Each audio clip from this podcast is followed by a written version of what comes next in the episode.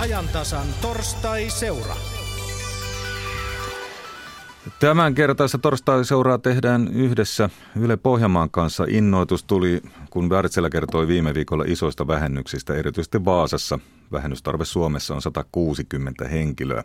Töitä tehdään nyt täysillä, mutta vähennyksellä kai halutaan ennakoida tulevaa. Edellisen kerran Wärtsilä irtisanoi 140 ja taas pääosin Vaasasta reilu vuosi sitten.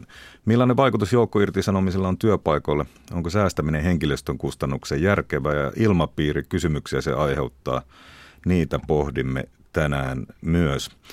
Ää, ennen kuin siirretään lähetys tuonne Vaasaan, niin tervehditään Tampereen studiossa Posti Oyn toimihenkilöiden valtakunnallista pääluottamusmiestä Mira Sandbergia. Tervehdys Tampereelle.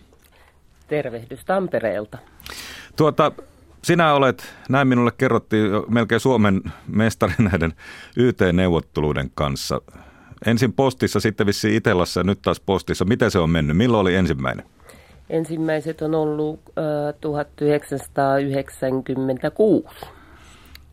Et kun postista tuli 94 osakeyhtiö, niin sen jälkeen alkoi, eli kun me siirryttiin virkasuhteesta työsuhteeseen, niin sen jälkeen alkoi postikonttoreiden lakkauttaminen ja niitä YTitä mä oon kaiken muun toimihenkilökentän lisäksi hoitanut 31 vuotta. Montako niitä on yhteensä ollut, osaatko laskea? En osaa, kymmeniä, satoja. Hyvä, tervetuloa mukaan lähetykseen. Siirrytään nyt tässä kohtaa tuonne meidän Vaasan studioon. Ja Vaasassa meillä on toimittajan Hannu Puikkonen, hänellä on siellä vieraita. Tervehdys myös Vaasaan. Kiitoksia. Täällä ollaan ja tässä minulla on vierana Katja Eekman, joka on, hän on projektitutkija Vaasan yliopistosta ja yllätykseksi sain kuulla, että näitä YT-neuvotteluita ja siihen liittyviä asioita ei ole juurikaan yliopistotasolla selvitelty. Äh, joo, ei kovin mittavasti, ei, niin kuin, ei maailmanlaajuisesti, mutta ei myöskään täällä meillä Suomessa. Että aika tämmöistä pioneeritutkimusta tehdään tämän puitteissa, että pyritään tutkimaan näitä näitä asioita tämmöisessä kehitysmielessä ja että pystyttäisiin mahdollisimman hyviä ratkaisuja tekemään tähän koko organisaation ja henkilöstön hyvinvointia ajatellen. Näin. Ja toisena vieraana on sitten eh, Ralf Holmlund. Tervetuloa toimihenkilöiden pääluottamusmies Wärtsilästä täältä Vaasasta. Miltä tuollainen tieto kuulostaa, että asioita ei ole edes tutkittu? Joo, kiitos vaan. Ihan tutulta kuulostaa. Olen itse yrittänyt vähän selvittää asioita, että mitenkä voisi jotain vähän pohjaa tämmöisiin. Niin, niin eipä löydy tietoa, että kokemusta ihmisiltä sieltä se on ainoa, mitä voi löytää. No nyt Wärtsilään on väki palailemassa kesälomilta ja nyt odotellaan sitten YT-neuvottelujen käynnistymistä. Minkälaisin tunnelmin siellä porukat ovat työpaikalle saapuneet? No järkyttyneitä nyt, kun tosiaan itsekin olen tästä ensimmäisen viikon ollut töissä ja keskustellut enemmän ja nähnyt ihmisiä, niin kyllä tämä oli niin kuin uskomaton tilanne, että ilmoitetaan YT-neuvotteluista – loman aikana, jotka aloitetaan sitten vasta joskus myöhemmin syksyllä. Eli ei anneta muuta kuin tietoa, että taas tullaan ampumaan. Se on tilanne tällä hetkellä siellä Wärtsilässä, odotellaan ja ilmeisesti jonkun verran pelätään. Katja Ekman, sinä olet tutkinut fuusioita ja niissä sitten henkilöstön niitä vaikutuksia henkilöstöön ja irtisanot, irtisanomisiin. YT-menettelystä on tullut, voiko sanoa, melkein toistuva ilmiö. Mutta Joo. minkälainen vaikutus sillä on sitten? Mm. Joo, ja vielä jos vähän voi tarkentaa tuohon, niin fuusioiden jälkeisiä integraatioprosesseja nimenomaan. Ja sitten tietysti näitä henkilöstövähennysprosesseja. Totta kai YT vaikuttaa aina, siitähän ei päästä mihinkään. Se, se vaikuttaa koko organisaation, se vaikuttaa sen koko henkilöstöön ja varmasti vähän sidosryhmiinkin. Mutta tota, tilanne on varmasti väistämättä se, että, että tuota, ei, näitä, ei näitä huvin vuoksi tehdä, että perusteita sillä varmasti on, on vahvoja olemassa ja tota, siitä syystä ehkä pitäisi pitäisi justiin sitten löytää niitä asioita ja ää, tota, malleja, millä tätä voitaisiin paremmin viedä läpi ja toteuttaa, jotta siinä mahdollisimman vähän kärsisi koko se organisaatio ja se organisaation henkilöstö. Nyt näyttää siltä, että työntekijät ovat menettämässä jopa luottamuksensa yrityksiin, johtoon ja ainakin siihen, että työpaikka olisi turvattu. No varmasti se on, se on niin kuin ehkä jokaisessa tällaisessa, se on, kun aina, tulee, aina kun tulee tämmöisiä isoja muutoksia, oli ne sitten minkä, minkä tyyppisiä tahansa, niin totta kai se vaikuttaa siihen luottamukseen. Mutta mä uskon vahvasti siihen niin kuin näiden aiemmin tehdä, meidän aiemman tekemän tutkimuksen perusteella, että mikäli, ää, mikäli siinä ollaan ennakoivasti yritys on ennakoivasti mukana tässä toiminnassa. Yrityksen johto, yrityksen henkilöstö, hallinto, se on erittäin tärkeää, että HR-puoli on siinä mukana. Niin mä uskon, että pystytään kuitenkin lievittämään sitä ja pystytään ehkä niin kuin kohentamaan sitä organisaatiokulttuuria ja tavallaan sitä luottamusta sitä kautta siinä yrityksessä. Mites Ralf Holmlund, e, joko siellä Wärtsilällä kulttuuri rapisee ja, ja, ja on vaurioita nähtävissä henkilöstön keskuudessa. Kyllä se on ihan selvästi nähtävissä, että ihmiset on menettänyt luottoaan siihen, että ei ole enää varmaa työpaikkaa missään. Yritetään selviytyä, hoitaa omat hommat ja ehkä jopa niin, että ei enää niin avoimesti näytetä, että mitä minä teen, vaan minä hoidan omat hommani ja mä pidän paikkani ja tämä on valitettavasti kyllä näin, että rapisee. Eli siellä rupeaa semmoinen itsesuojeluvaisto toimimaan ja nurkataan sitä omaa työpaikkaa. Kuunnellaan tähän väliin e, Timo Rotoviuksen Vaasan yliopiston professorin näkemys siitä, miksi tällaisiin YT-ruliansseihin joudutaan, miksi irtisanomiset YT ovat melkeinpä jokapäiväistä leipää yrityksissä. Se on mun mielestä yrityksellä ihan normaalia toimintaa, että silloin kun tarvitaan lisää väkeä, niin silloin palkataan lisää väkeä. Sitten kun on ylimääräistä väkeä, niin sitten niitä joudutaan valitettavasti irtisanomaan, mikä on tietenkin ikävää näiden työntekijöiden kannalta, mutta se on, vaan tämä kilpailun logiikka on semmoista, että ylimääräisiä ihmisiä ei voida pitää. Nyt näyttää siltä todellakin, että heti kun sitä ylimäärää pikkasen alkaa syntymään, niin heti käynnistyy YT. Kyllä, se on yritykset joutuu nykyään olemaan hyvin tarkkoina siinä, että ei ole yhtään niin kuin tyhjäkäyntiä millään osa-alueella. Se on, työntekijät on vain yksi esimerkki siitä. Kaikki muukin toiminta, mitä yrityksessä tehdään, niin kyllä siellä on ihan viimeiseen asti niin kuin vedetään kaikki mahdollisesti niin tiukalle kuin vaan pystytään. Eli pitää saada kannattavuus niin hyväksi kuin mahdollista, jotta pärjätään tässä kilpailussa muiden kanssa. Ja varsinkin katsotaan tämmöisiä isoja yrityksiä, niin kuin Wärtsilä, joka kilpaili ihan maailmanlaajuisesti, niin siellä on, se, on, se ei ole mitään helppoa hommaa, vaan siellä joudutaan kohtaan sellaista kilpailua, että missä esimerkiksi kustannustaso on huomattavasti alempi kuin Suomessa. No nyt Wärtsilä suunnittelee irtisanovansa noin 160 ihmistä Suomessa ja kaiken kaikkiaan 600 maailmanlaajuisesti. Nämä säästöt ovat 40 miljoonaa euroa vuodessa. Se ei kovin suurelta summalta loppupeleissä tunnu, kun ajattelemme miljardiluokan liikevaihtoa. No ei, mutta se syntyy, se tulos syntyy pienistä puroista, tai ne kustannussäästöt syntyy pienistä puroista. Eli joka kohdasta, mistä voidaan säästää, niin se on säästettävä, jotta halutaan varmistaa se, että meillä jatkossakin on Wärtsilä-niminen yritys, joka kilpailee maailmanlaajuisesti ja myös pärjää siinä kilpailussa. Eli tämä on ihan selkeästi tämmöinen talouden logiikka, jota ei voi edes väistää? No joo, jos meillä on ylimääräistä työntekijäväkeä, niin ei sitä yksinkertaisesti nykyään enää pystytä pitämään palkkalistoilla, että ei, ei siinä ole mitään mahdollisuuksia.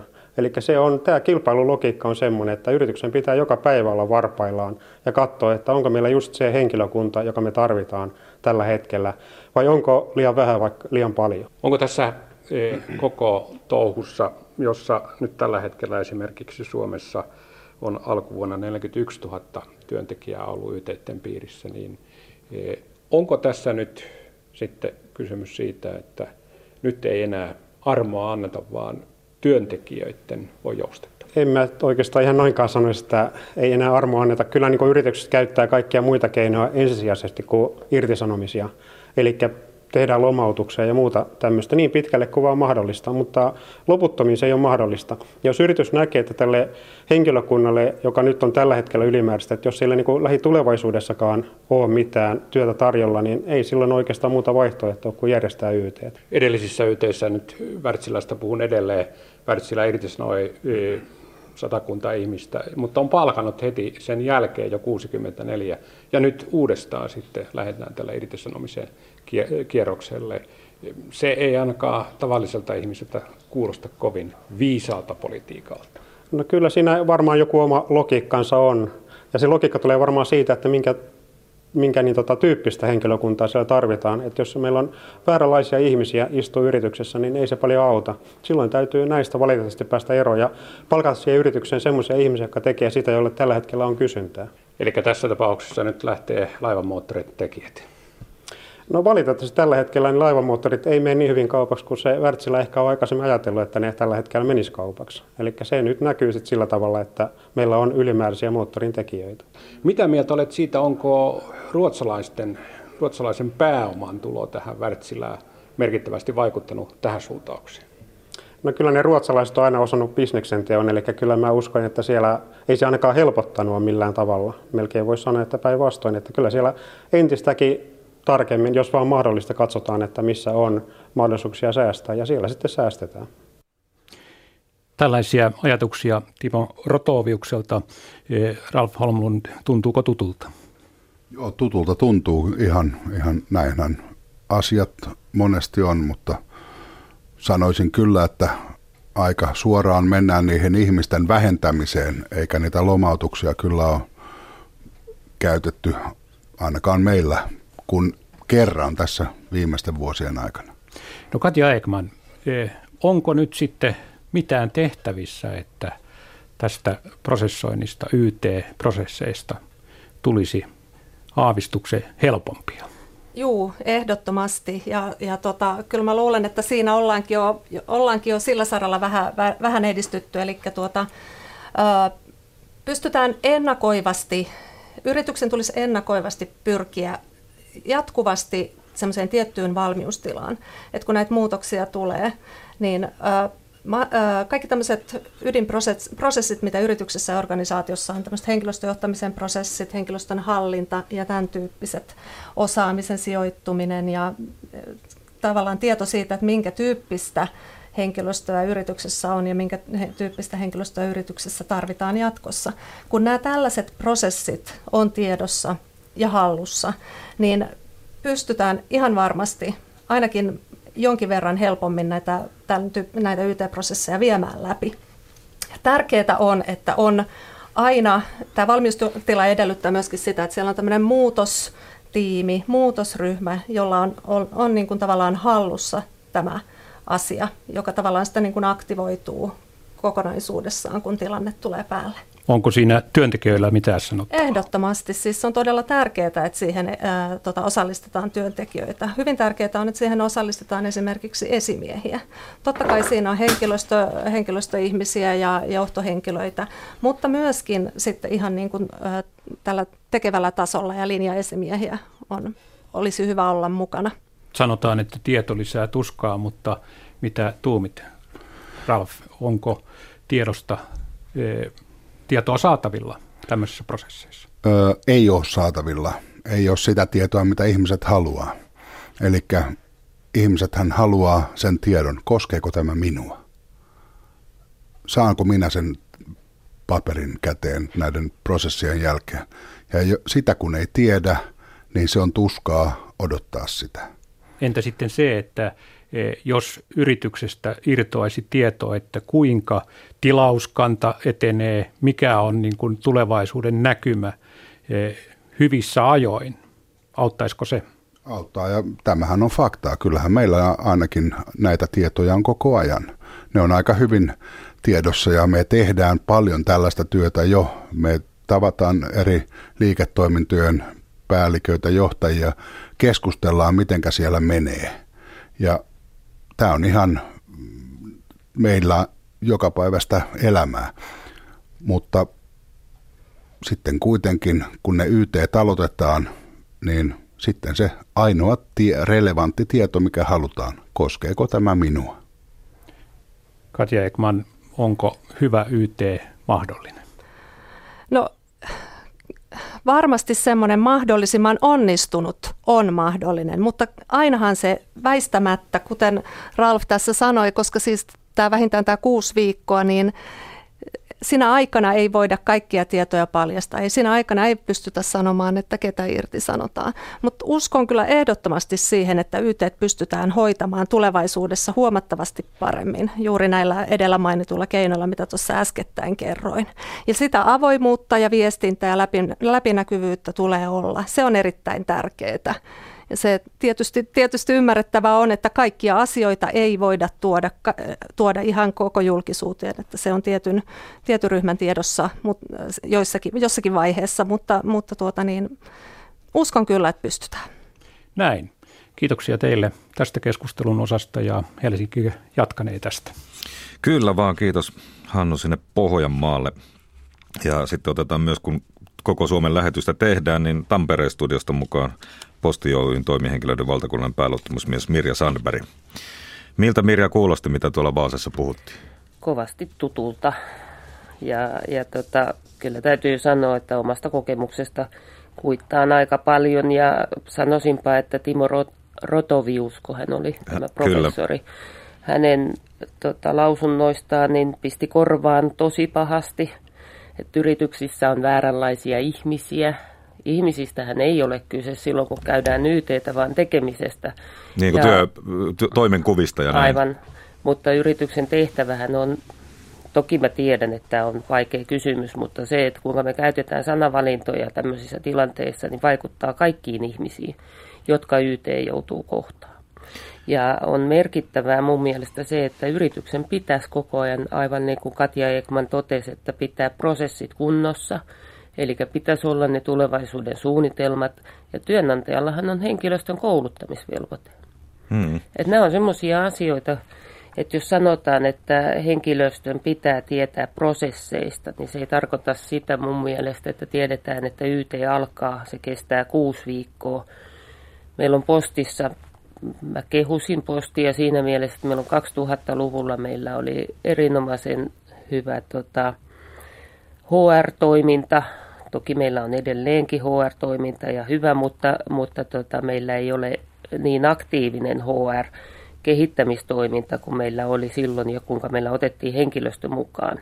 Et meillä 2000-luvun alussa rakennettiin YT-prosessi, joka meillä on kuvattu ihan alusta loppuun asti, että mitä tapahtuu missä vaiheessa.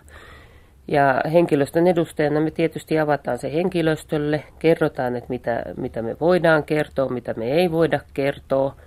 Että liikesalaisuudethan on asioita, mitä ei voi kertoa, eikä kenenkään henkilön yksityisasioita. Mutta, mutta toki YTn etenemisestä voidaan kertoa koko ajan. Ja se varmaan helpottaa paljon tietää aikatauluja, tietää mitä juuri, mistä juuri nyt siellä neuvottelussa Kyllä. puhutaan. Ja, ja periaatteessa mehän tarvitaan koko ajan – kun mä istun esimerkiksi kuuden viikon YT-neuvottelua, sittenkin mä voin kertoa sen verran, että meillä on lähtökohta on aika usein, että kun yli kymmenen henkilön mennään, niin se on aina se kuusi viikkoa. Mutta me käytetään myöskin systeemiä, että jos me pystytään neuvottelupöydässä toimimaan nopeammin, niin me, me toimitaan. Mutta henkilöstöön ei kohdita, kohdenneta sit niitä irtisanomisia ennen, ennen kuin se kuusi viikkoa on kulunut. Kuinka paljon Mirja oli silloin, kun menit postiin teillä väkeä, paljonko on nyt? Oi kamala, siis koko postissa. Koko postissa. Koko Osaatko postissa sanoa? oli yli 30 000, kun mä 74 tullut postiin. Paljon teitä on nyt? Postin henkilöstö Suomessa on noin 17 000. Eli kyllä siinä on vuosien aikana aika yhteet käyty kyllä. monen kertaan. Ja jos katsotaan postikonttoreita, joista käytiin juuri nyt kesällä, jotka nyt muutamaa konttoria lukuun ottamatta, tai ulkoistetaan kaikki. Ne, niitä oli, meillä oli yli 8000 ja toi, pari tuhatta konttoria. Et kyllä siinä on kokemusta tullut. Plus kaikki muu hallinnon YT, että posti on aika usein parin vuoden välein muuttanut organisaatiota. Ja tämäkin on semmoinen kysymys, että jos sanotaan tuossa, Timo Rotovius totesi, että on tota, ikään kuin ylimääräistä henkilöstöä, niin kyllä minun kokemukseni on, että se ongelma meillä, ja väitän, että kaikissa yrityksissä on se, että meillä ei johto tiedä eikä tunne sitä toimintamallia, miten, miten ne työt tehdään. Otetaan isoja kokonaisuuksia, joita ei, ei pysty oikeastaan kukaan käsittelemään – ja, ja tota, sitten vaikka johdolla on periaatteessa se vastuu siitä neuvottelusta, niin neuvotteluja hoitaa sitten toiset henkilöt. Mirja, mainitsit tuossa, että teillä oli jotain hyvääkin YTssä silloin 2000-luvulla. Kerro, mitä on semmoiset hyvät kokemukset? Mitä, on, mitä hyvää se saa aikaiseksi? Siis on, meillä, en mä sano, että meillä on edelleenkin jotakin hyvääkin. Ja, ja tota, on tilanteita ja tilanteita, missä YTssä istutaan. Et toki on on YTitä, jossa on asioiden järkeistämisestä kyse. Ja kyllähän me kaikki työntekijätkin ymmärretään. Joka ikinen luottamusmieskin ymmärtää, että ei ole mitään järkeä, että yritys makaa tilanteessa, jossa se ei toimi ja jossa se on kannattamaton. Mutta sitten, että mitkä on ne kannattavuuden ja toimivuuden pelisäännöt. Et, et tota, se, että tehdään etukäteen, aika usein yrityksissä tehdään päätös siitä, että niitä kustannussäästöjä tehdään, niin te- tehdään omistajan, hallituksen ja, ja ylimmän johtoryhmän toimesta. Ja sitten sitä lähdetään toteuttaa alempana. Ja jos ei ole yhteyttä ja tarpeeksi vahvuutta ja voimaa siinä neuvotteluprosessissa, että voidaan käydä sitä keskustelua, että mikä, mitä seuraamuksia on – et mä 2004-2009 mä istuin itse postin hallituksessa ja kun mulla oli mahdollisuus suoraan hallituksen ke- jäsenten kanssa keskustella asioista, niin se oli paljon äh, tota, rakentavampaa. Tuota, Mirja, käännetään asia vähän toisinpäin. Joo. Mulla on tullut mieleen itselläkin, kun on, ja näitä uutisia on paljon käyty läpi ja, ja ihmisiä tavannut, että Oikeastaan tässä puhutaan yhteistoiminnasta, niin pitäisikö tämä alkaa rakentaa niin päin, että, että meillä kaikilla työntekijöillä olisi enemmän valtaa omaan työhön, enemmän, työnantajahan päättää työvälineistä, työympäristöstä, työajoista niin edelleen, mutta että olisi enemmän sananvaltaa työntekijällä, joka tietää aika täsmälleen, miten se työ menee. Aika monesti kuulee sitä, että, että siellä YT-pöydässäkin sitten paljastuu, että, että siellä on työnantajapuolella ihmiset, jotka ei oikein täsmällisesti tiedä, kuka tekee ja mitä. Niin, siinäpä se. Se on, se on yksi sitä HR-prosessia, yksi osa koko HR-prosesseja, että jokaisella henkilöllähän pitäisi olla toimenkuva ja sen pitäisi olla rehellinen. Että mä, mä en osaa kaikista yrityksistä sanoa, mutta omalta osaltani kohtaan aika usein, että toimenkuva tehdään yleis, sillä yleispyöreäksi ja siinä tarkastellaan, että mihinkä palkkatasoon tai mitä, mitä muuta sille tapahtuu enemmän kuin sitä – mitä minun mielestäni pitäisi tarkastella, että tämä tekeminen on tälle yritykselle kaiken A ja O, ja jos se palikka puuttuu välistä, niin huonosti käy. Ja, ja näistä mä väitän, että monella yrityksellä on, ihan niin kuin Wärtsilässäkin, että jos viime vuonna sanottiin 160 ihmistä, kun sanottiin irti ja 64 on palkattu takaisin, niin tätä tapahtuu ihan taatusti kaikkialla. No Mirja, olet siellä postissa pääluottamusmiehenä käynyt valtavan määrän läpi näitä, niin mitäpä sitten YTn jälkeen? No, YT Osahan jää. lähtee pois ja osa jää ja tuota, mä en usko, että se on kummallekaan kauhean helppoa. No se ei todellakaan ole. Et, et jos se YT ei ole onnistunut, toki on onnistuneitakin, että muist, yritetään muistaa, tai minä yritän muistaa, koska minä olen Tota, YT jälkeen on aika usein se, että kolme kuukautta on semmoinen aika, minkä aikana näkee aika selkeästi, että mitä on tullut tehtyä. Sen näkee yritys. Ja luottamusmiehenä mä sanoisin, että mä teen parhaani, että kolme kuukautta minä ja koko meidän luottamusmiesorganisaatio ikään kuin kantaa irtisanottuja ja ihmisiä, joille on käynyt huonosti, niin me ikään kuin kannetaan heitä mukanamme koko ajan. Että me pidetään yhteyttä ja varmistetaan, että ei ole mitään hälyttäviä asioita. Et se, on, se on yksi asia, mikä mun mielestä on äärimmäisen tärkeää, että me muistetaan, että kun YT tulee ja ihmisen perusturvaan kajotaan, jos irtisanominen kohtaa, niin sitä ei, sitä tunnetasoa ja sitä huolta ja murhetta, niin se voi olla jokaisella erilainen ja onkin. Et aika usein tulee samanaikaisesti sitten vasta meille henkilöstön edustajillekin tietoon, samoin työnantajalle, että ihmisillä on muitakin murheita samanaikaisesti. Ja se voi olla kohtalokasta. että mä oon matkan varrella on onnistunut useammankin kerran pelastamaan ihmisiä, mutta on joutunut kokeen sen, että ei ehditty ajoissa. Hmm. Ja, ja tota, se ei ole silloin, silloin, jos me ajatellaan, että mitä ne seuraamukset voi olla, voi olla pieniä lapsia, voi olla huolta ja murhetta ihmisillä voi olla vaikka kuinka paljon. Ja tässä yhteydessä tietysti, kun puhutaan irtisanotusta, niin niin paha asia se niille, jotka jää, mutta että olen huomannut, että ei se helppoa ole siinä organisaatiossa niille, jotka jäi.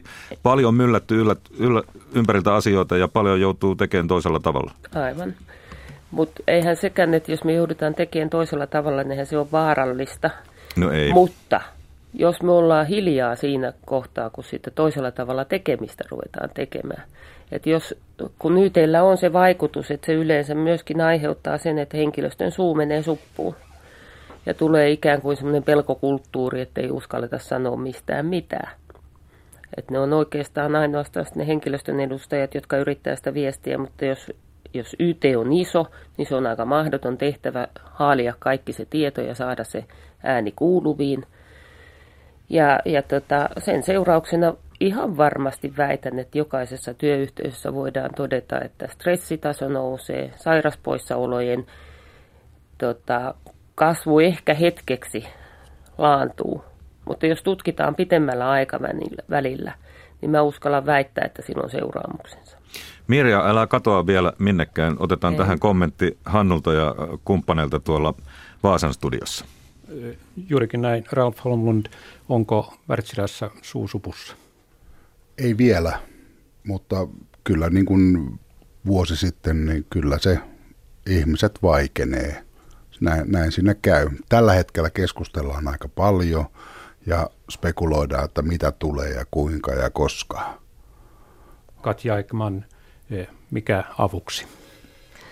No Tuossa jo vähän aikaisemminkin perään kuulutin sitä avoimuutta ja sit sitä läpinäkyvyyttä, mitä pitäisi olla jatkuvasti. Eli puhutaan niille ihmisille ja tavallaan se, että se johto olisi myöskin lähellä sitä tekevää tasoa.